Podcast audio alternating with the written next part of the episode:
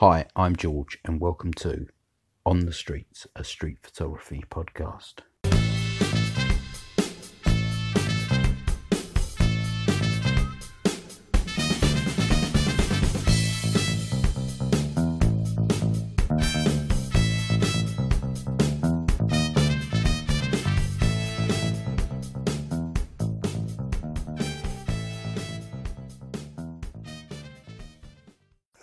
Today, I want to talk about street photography and the big question what is street photography?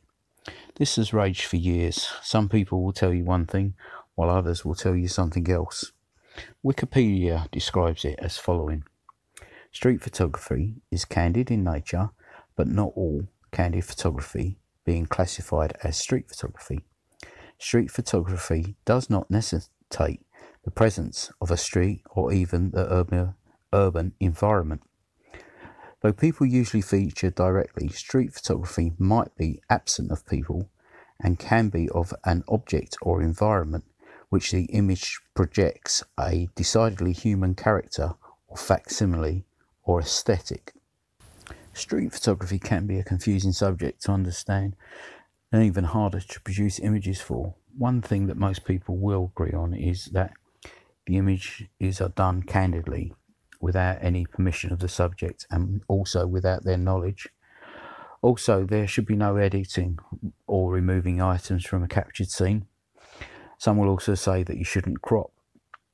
Henri Cartier-Bresson said that he never cropped his images, although his most famous one of the man jumping over a puddle is actually cropped. now, there are people out there that try to define and defend the true definition of street photography. And one of these people is Nick Turpin, formerly of In Public, um, the Street Photography Collective. I say formerly as it seems as though Turpin and Neil Jorgensen have left In Public after not being happy with the current pick for the collective's photo- uh, photograph of the month. Uh, Turpin was the founding member of In Public which was founded about 18 years ago. And it has some really esteemed members and very successful street photographers, people like Richard Bram, Trent Parke, Matt Stewart, and uh, Blake Andrews. And it seems that this month's photo of the month is an image from Andrews, and that's what's caused the rift in the collective. Andrews shot the image using an iPhone with the panoramic feature, which has led to a very distorted look to the overall image. I will link to the image in the show notes so you can um, get a better look. Now, Turpin's quoted as saying that he created in public because he saw street photography as a very specific way of working in its own right based on observation. He also goes on to say that Blake is using the iPhone panoramic features to create distorted images, which he doesn't mind and he actually likes, but he doesn't consider them to be street photography. Personally, I think it's it's not a great image and it probably won't win any awards, but it does have something about it. It kind of, kind of reminds me of the photo collages that um, David Hockney did back in the 1980s, and he called them joiners. Now, my view is that is this image any different to panning the camera or using a slow shutter speed or inten- intentional camera movement to get a particular look? I've used these techniques in the past on street f- photographs, but are these uh, images actually what you would call true street photography? Now, going back to the like 1930s and that probably no colour film was actually ever used for um, street photography, and it was always the domain of the black and white shooter. And people believed that this was the only way images should be shown. It wasn't until Joel Meyerowitz and Saul Leiter came along, shooting colour, and also having to fight to get the colour medium actually accepted into the street photography genre. Advancements in camera equipment and software has meant that we have more ways of creating an image. And should we not be trying out these new techniques and different features that either a camera or a phone can give us?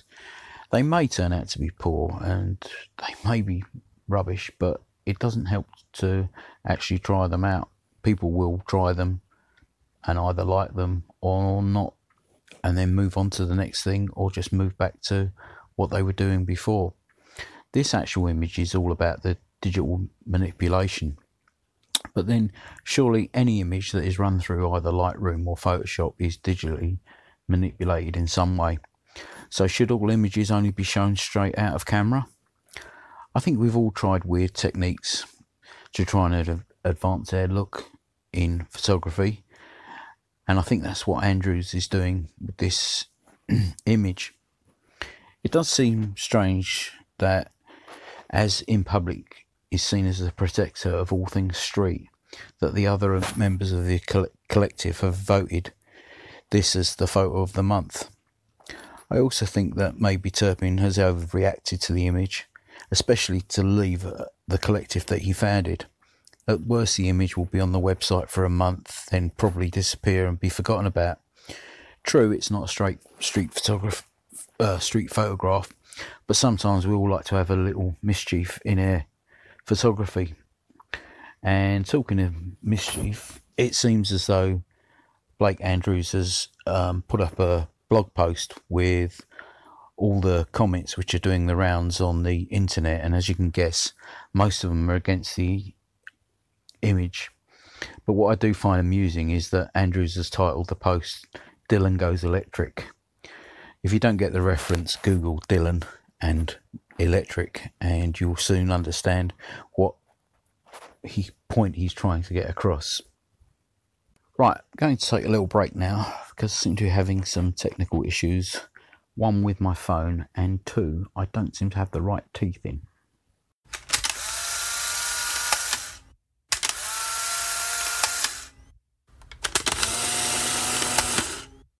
And we're back the end of the month sees the last chance to enter the British Life Photography Awards, and this year I think I've got about three, maybe four images that are probably good enough to go in, um, which I will put in and see how we get on. Hopefully, we might move up the ladder a little bit, and instead of getting highly commended, might actually have a chance of winning one of the groups this year.